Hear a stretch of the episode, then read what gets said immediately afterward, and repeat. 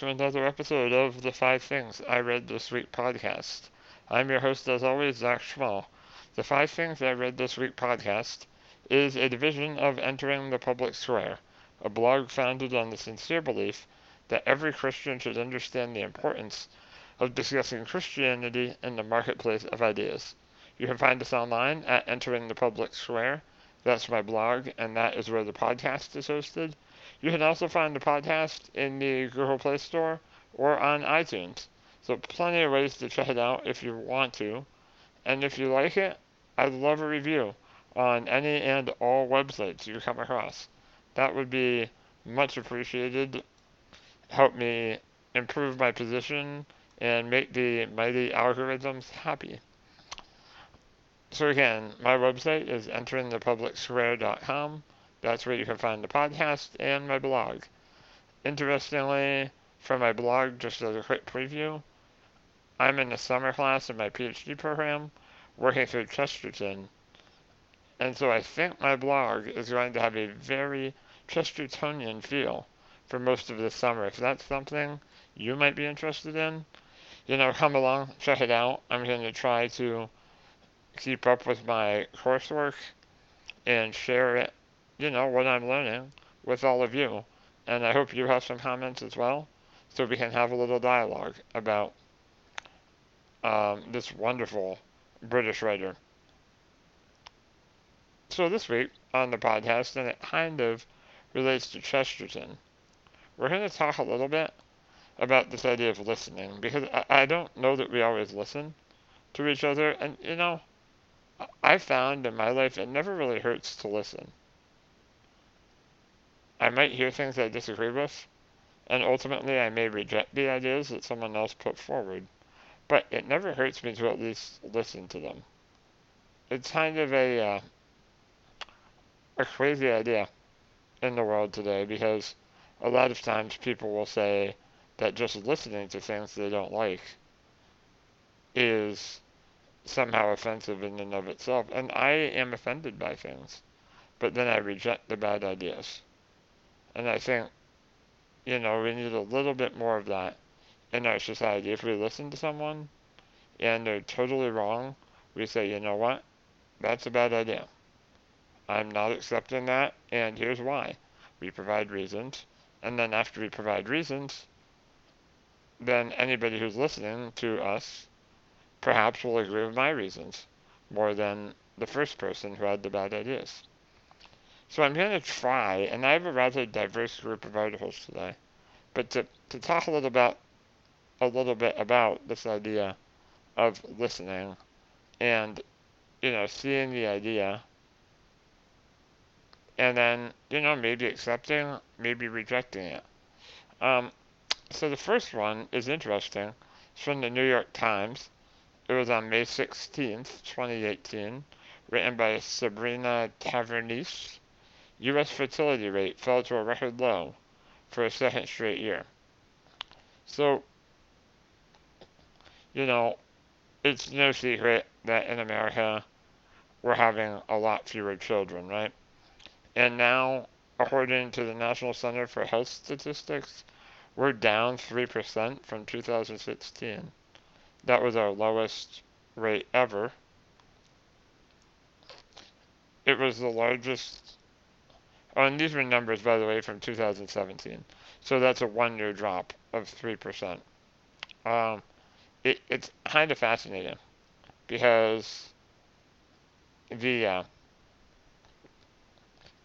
as we look at you know the stats, there's a professor here uh, from the University of New Hampshire, Kenneth M. Johnson, who says in this article Every year I look at the data and expect it will be a year that birth rates start to tick up, and every year we hit another all-time low.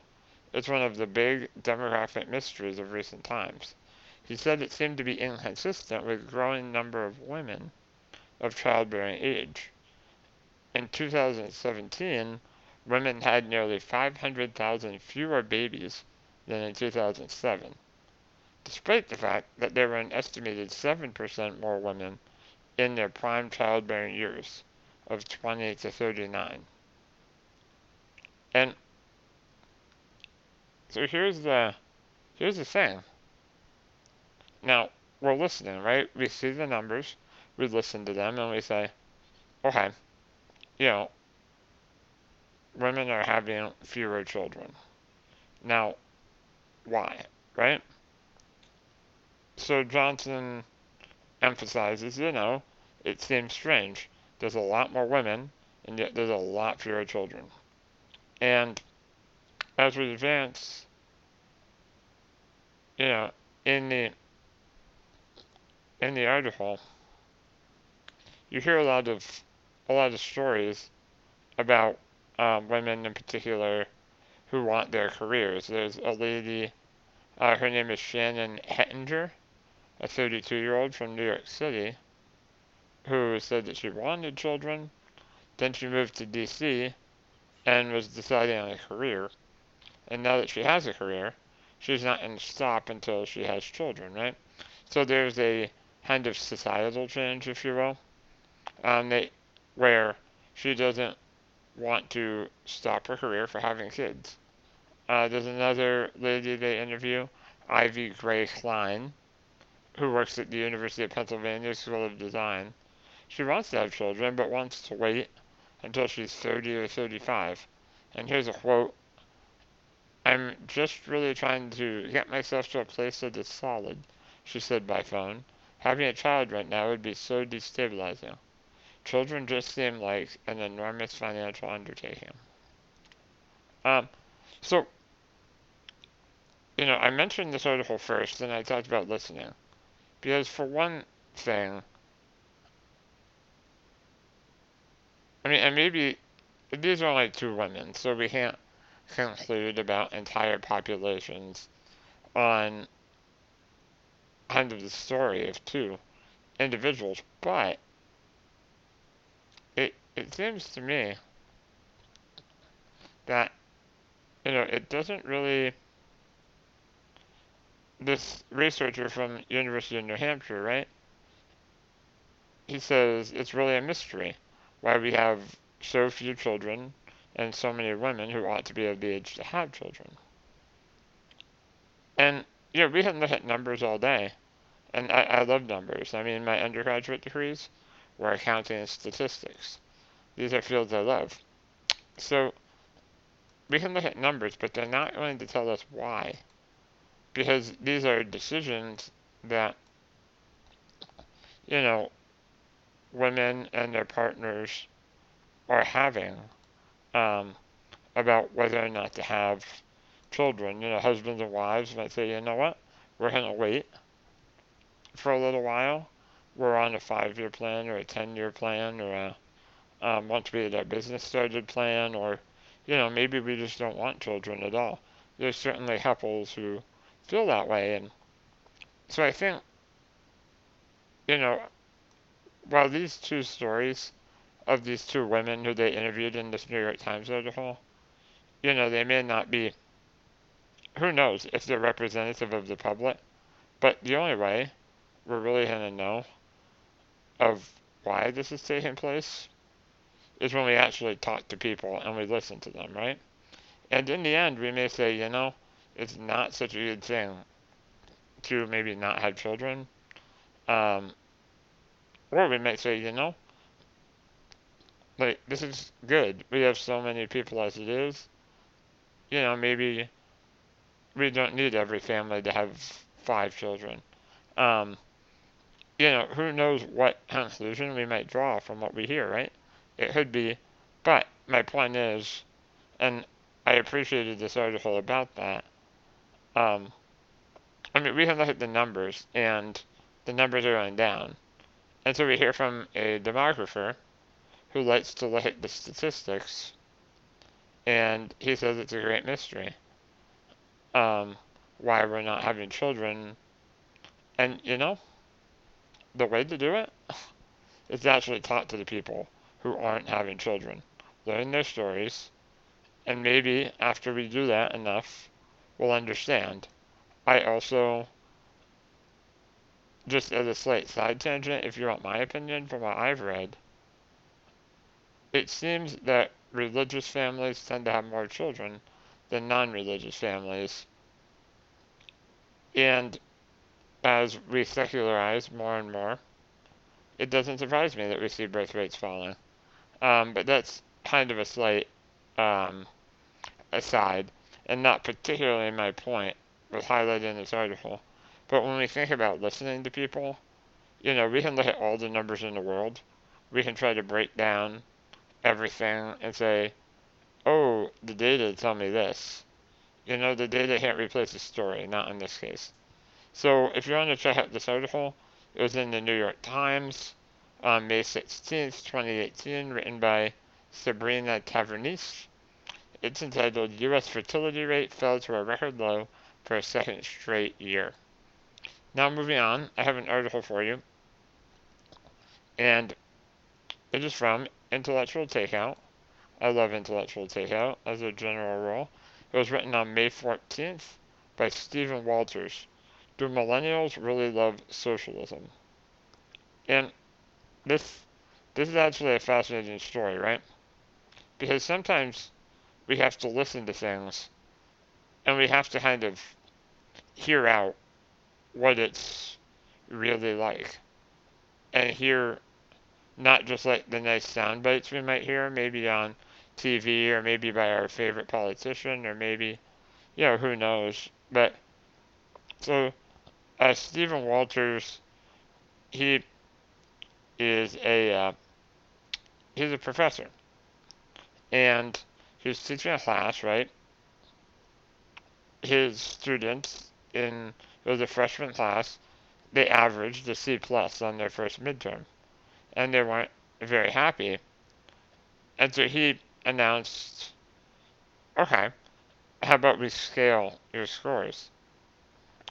And the students were kind of unhappy with what happened because his formula for scaling was to take from the high performers and redistribute those points to the lower performers to bring everyone to the average. And so some students weren't very happy, right? They did well, better than the C plus average, but they were being pulled down. Some were grateful and and you know, it it's interesting because as you read through this article, the students would raise their hands and say, "Well, you know, I'm not happy about this," and one of them, but that means my score will go down. That's right, I agreed, but hey, that's a dose of social justice, isn't it? And I mean, it's kind of. I'm sure some people won't appreciate the characterization of that as social justice and kind of a mocking tone. But my point is, um, all all of this, right? We like to hear about things, and we like to say, "Oh, I'm this" or "I'm that." And interestingly, just on Friday night, I posted on my Facebook a little challenge, and a few people took it up, which I appreciate. If you are a uh, if you're a liberal, tell me a conservative you respect, and if you are a conservative, tell me a liberal you respect. A few people have taken me up. I, I appreciate that. It's it's a good exercise, right, for all of us. And so for these college students, I think it did them good to hear, oh, this is kind of how redistribution works. They might say, oh, I'm a socialist because I really like Bernie Sanders. I'm a Democratic socialist. And then when they think about the principles that underlie it, maybe they haven't listened to someone actually bring forth a critique of democratic socialism. This can work on the other side of the aisle as well. Oh, I love the free market. And maybe you've never actually listened to someone intelligently critique the free market. I spent my last semester at Faulkner University doing an independent tutorial with one of my professors, and he and I worked through Adam Smith, Karl Marx, and Carl Menger. Why did I look at all three? It was largely a curriculum that I designed. obviously with my professor's oversight and guidance. But it was what I wanted to read, and why did I want to read it? You have to listen to the voices that critique that what you like. And so this, you know, millennials seem to be embracing socialism, but then when time did they see a real life application? And albeit the classroom is different than, um, it, it's different than economics, and the, the author recognizes that. He's just saying it gives them a little bit of insight into, oh, this is kind of how redistribution works, and maybe this is why some people find it unfair. But they only know that because they were listening to their professor. And the professor only knew, you know, how his students felt by talking to them. See, it's an exercise in communication. They would, you know, kind of advocate for their ideas, and I think that's actually healthy. Because people are listening, they're talking. It's an illustration, and for the students, they, I mean, they overwhelmingly rejected the scaling exercise they came to the realization that the grade you earned is the grade you earned, and points aren't meant to be redistributed. Now, you know, does this apply directly to economics? Obviously not, but that's my point. And this article is very, uh, I, I liked it a lot because it seems to me that we really need to you know, we have to, without exception and without reservation, show people the, you know, listen to what they believe, and then, you know, listen to people who offer critiques of our system. Now, this article doesn't interview any students to see, like, oh, well, did this change your view on socialism? I mean, it doesn't do that, and maybe no one does. But, you know, I think it does us all good to listen to those opposing perspectives from an intelligent critique. Don't just find some dumb person. I mean, look, I like apologetics a lot. And there are some intelligent atheists out there who offer significant challenges that Christians have to address if if I go on YouTube and read comments under apologetics videos and say, oh, I'm prepared, I can handle any atheist because I can deal with that dumb commenter on YouTube who just says, oh, Jesus never existed because the Bible is a book of myths. I mean, it, it's not the most intelligent critique, to say the least. And it would be irresponsible for me to be like, alright, I can handle that guy because it's a bad critique. So obviously, all atheists aren't worth listening to. There are plenty of smart atheists, and their charges need to be answered. And as those charges come, we really need to listen. So this is good article, I'd recommend it. It's from Intellectual Takeout, written by Stephen Walters on May 14th, 2018. Do millennials really love socialism? Now, moving on to an article from the Institute for Faith, Work, and Economics. It was written on May 14th by Hugh Whelchel, Influencing Culture Through All Spheres of Our Lives.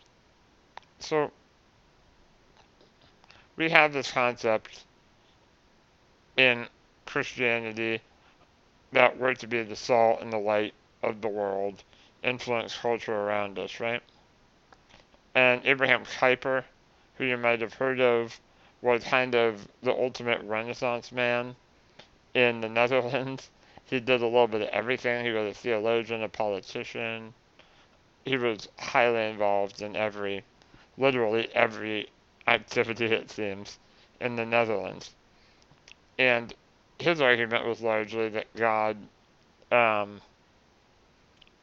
obviously is sovereign over everything, all of creation, and there are different roles within society and different jobs.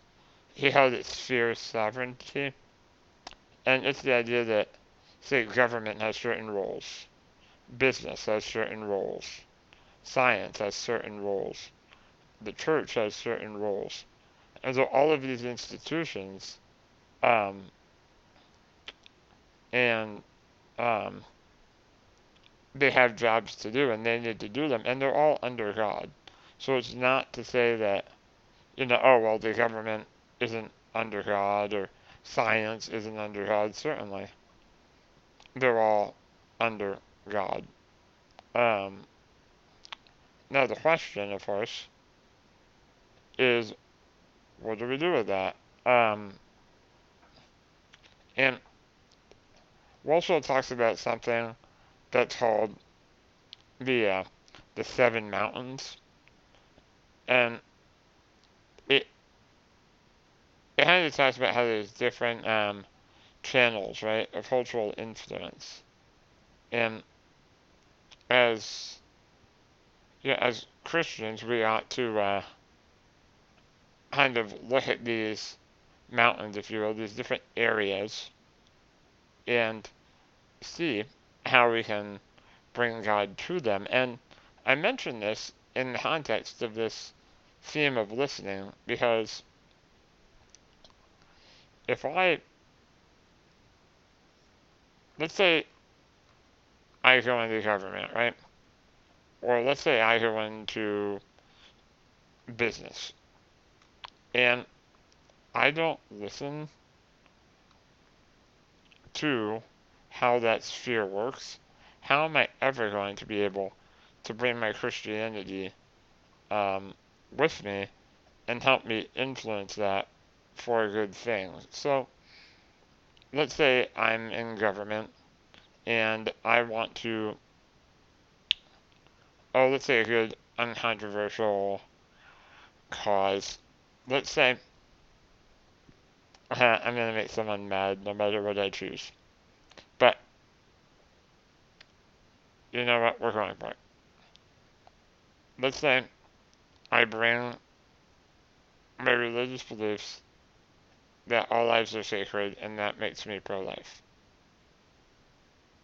Whoa, don't bring your religion into my politics.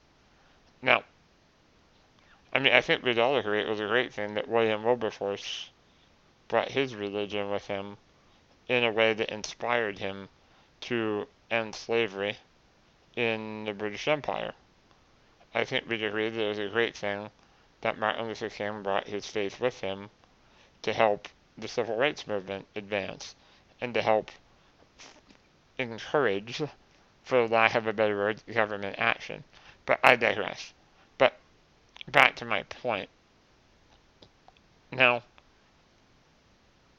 I need to listen as I enter these different spheres, these different mountains, if you will.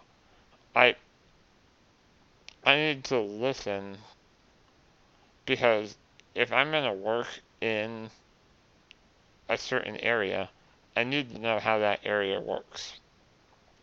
I need to understand what it's like and what it what the rules are. Think about it if you walk into government and you think it's going to run a lot like your Lions Club back in your hometown, you're you're wrong. It's just it's not to work. And when you get in there and you try to treat it as such, then you're probably to fail because you haven't listened, you haven't learned the rules, and then how can you help influence the culture in a positive direction? Now, there may be bad rules, right? You enter a business and you find out that, you know, the company doesn't run the right way. Now, if you find yourself in that situation, and I haven't, so I can't really speak to it from firsthand experience, but from what I've heard from other people I know who've, you know, found themselves in difficult situations at work, the only way to help make change on the inside, you have to learn what you're dealing with. You have to listen, and then when you see the problems, whatever they may be, you can start to address them. And you can say, you know, I, I had to understand this is what's going on here, and I have problems with that. And yeah, here's why it's a problem. And you can lay out a case.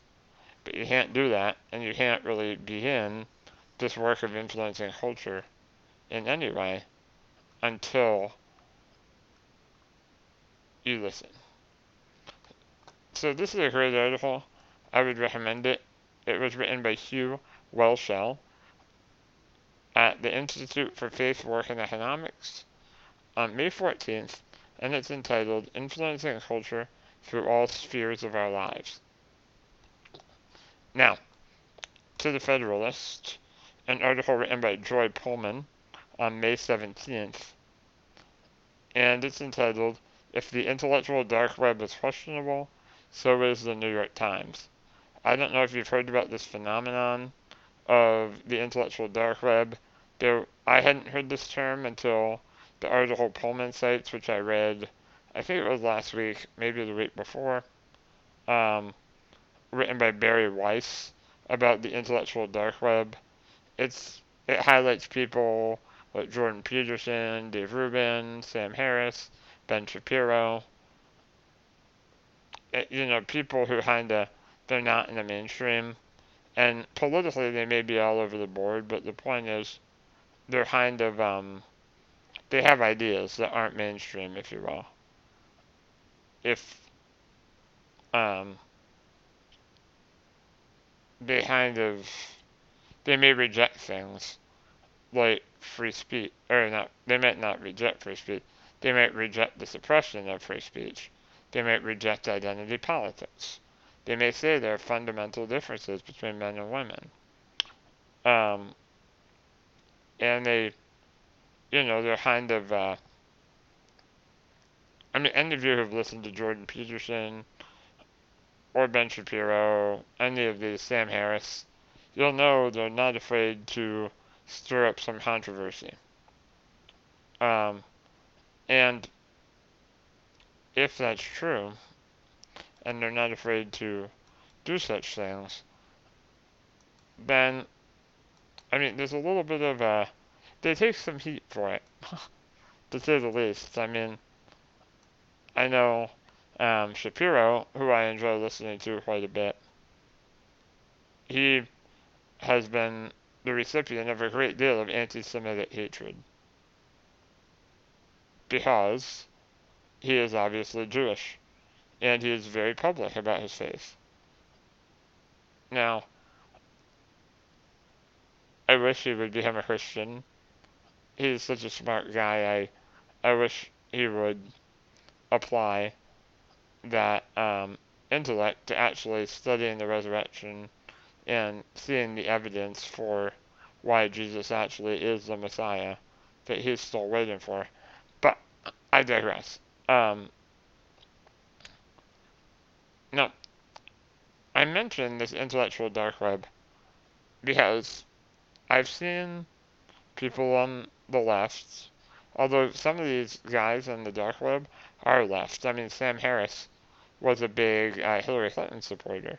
So the intellectual dark web isn't really left or right. Um, they had it across the board.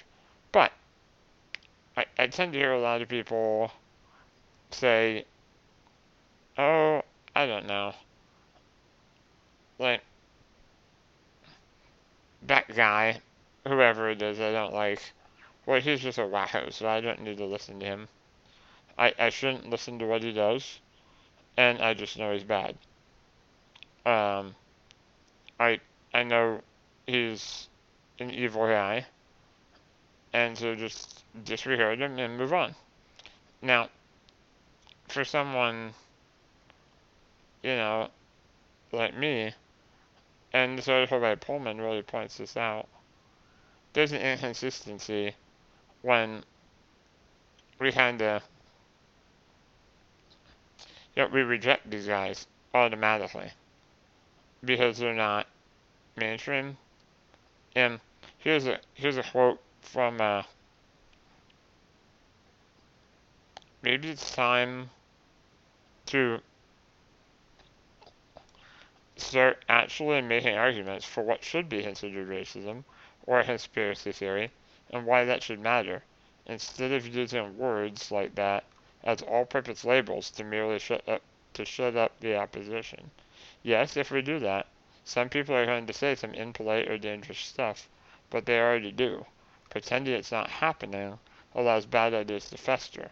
Addressing them saps them of their power, and allowing people to float their imperfect ideas will help them change in response to criticism.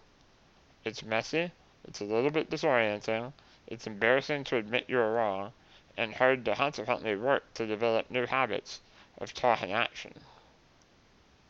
It's difficult to take responsibility for your own words and thoughts, rather than outsource the talking and thinking to others who do it in exchange for pretension. But that's the price of self-government we all have to be willing to pay in order to have a free society. Wow. Joy Pullmann bringing out the hammer. Um, but she's right.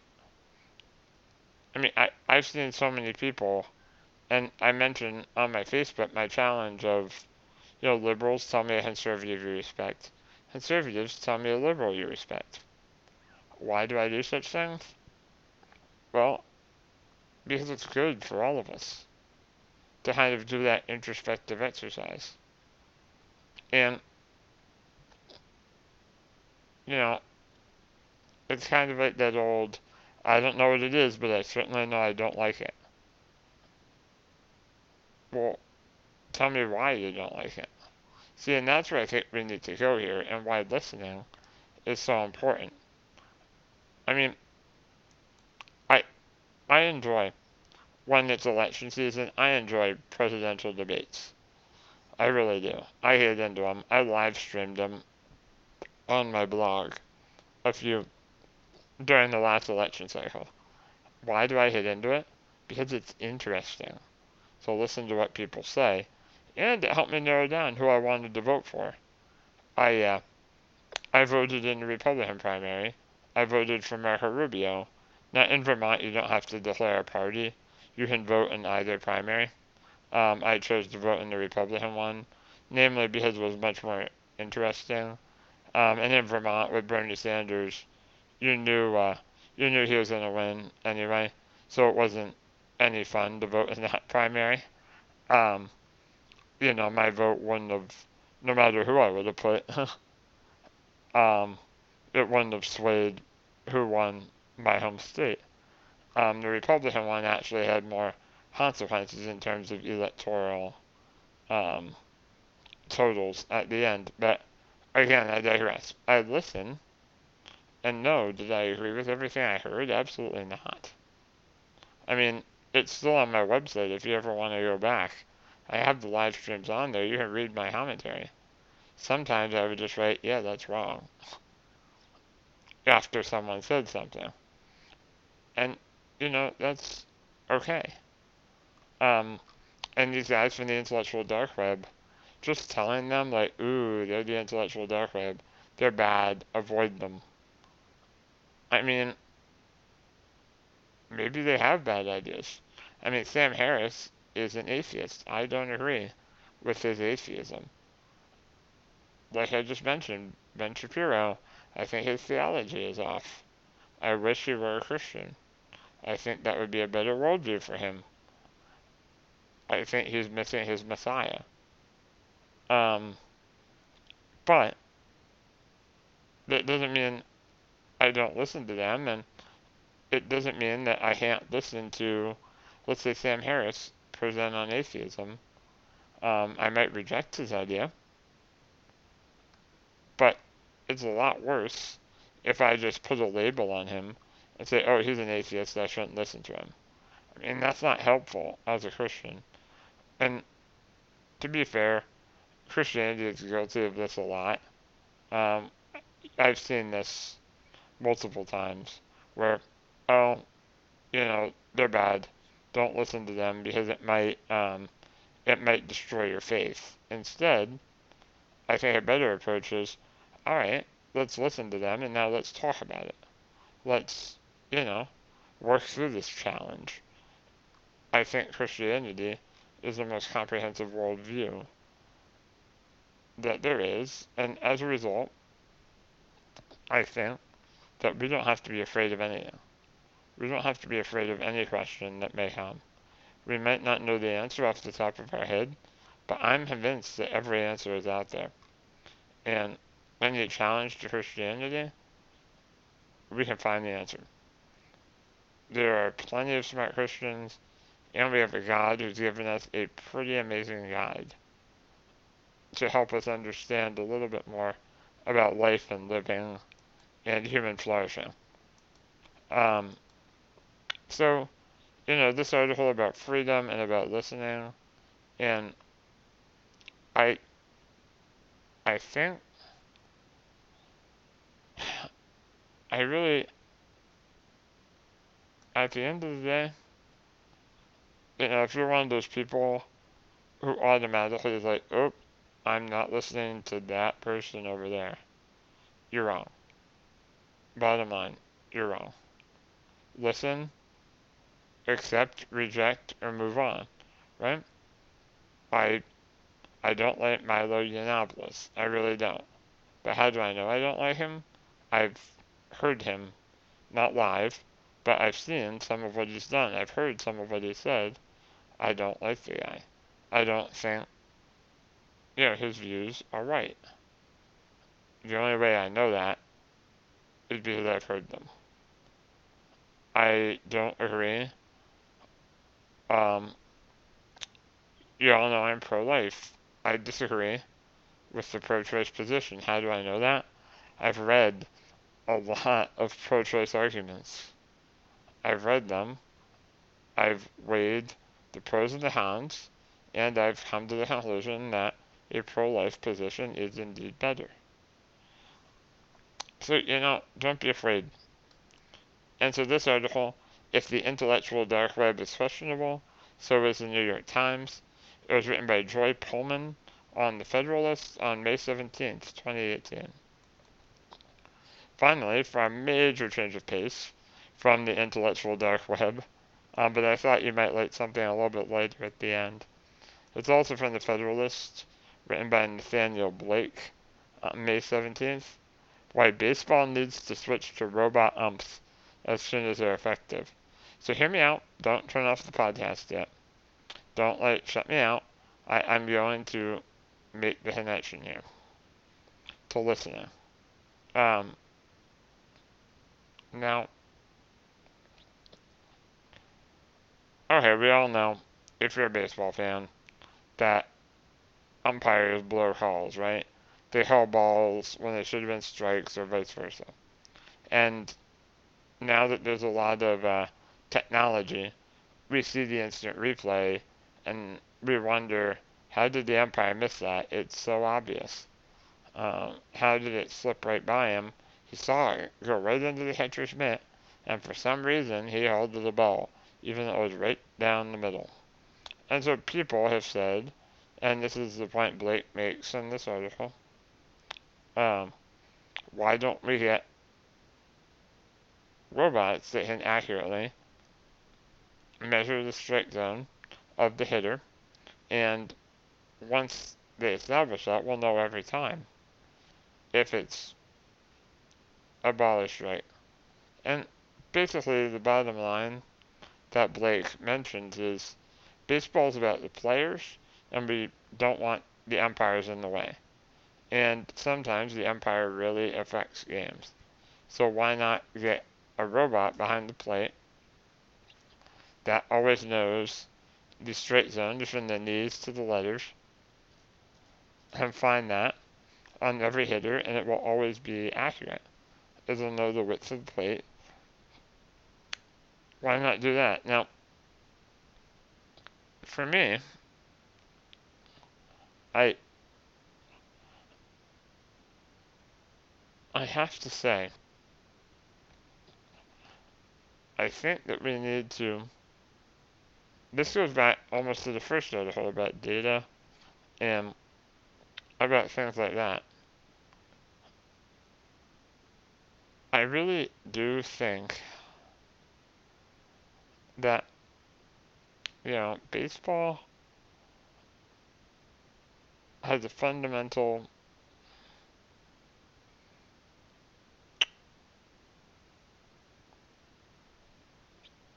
well, let me put it this way. Intrinsically, having another human behind the plate instead of a robot adds a dimension to baseball that is distinctly human, and Blake does point out this limitation of his own argument, but that is part of the game. You need to realize, oh, if that ball is right on the edge, it very well might be held a strike. Like, part of what makes baseball great is the unpredictability. And you can't, the data doesn't tell you all there is, in my opinion. There's a lot that goes into this type of argument. There's a lot that, you know, the strike zone, it is, um, It's definitely something that needs to be brought out. Because we really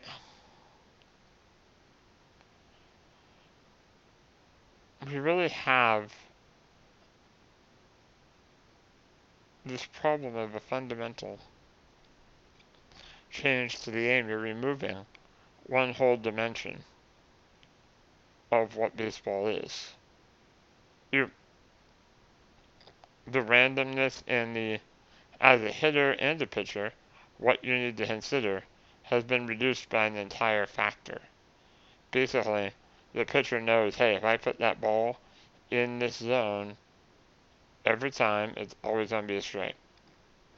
The hitter knows that ball will always be a ball.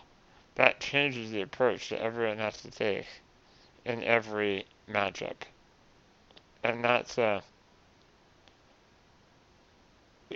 it just strikes me as odd. Because if we're listening to what baseball is, it's an entirely human sport. And it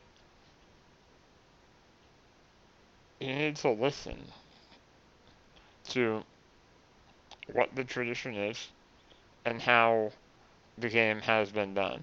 It's not to say the game can't be improved, but if we deviate too far and we don't listen to it, the question really is how the players feel about such a thing. That's probably the most important. Do the players feel like removing the human element will change the game? Before we make decisions like this, which the MLB isn't, this is just a proposal from Blake, who, uh, this is according to his bio, has no connection to baseball as far as I can tell, with his PhD in political theory. He doesn't mention any association with any baseball team. Um, but my point, coming back to listening, is for people like me, it really doesn't matter all that much how I uh, how I feel about baseball. Um, But I think uh, I think we need to listen to the players on such things. They have a story. They understand what it's like better than I will. And because of that, you know, I, I think it ties into our theme here. How we actually we want to listen. And we want to listen and even if at the end of the day baseball says, you know what, we're going forward with the robots, at least start by listening to the players. If you do that, I think that's definitely a step in the right direction. Um, personally, I don't love the robots, but if you're going to make a change, at least make sure those involved will be able to, you know, have a say in it. So this article was written by Nathanael Blake on May 17, 2018. Why baseball needs to switch to robot umps as soon as they're effective. This was published in the Federalist. Well, thank you guys for coming along with me. And I look forward to speaking with you again next week. Until next time, everybody, have a great week.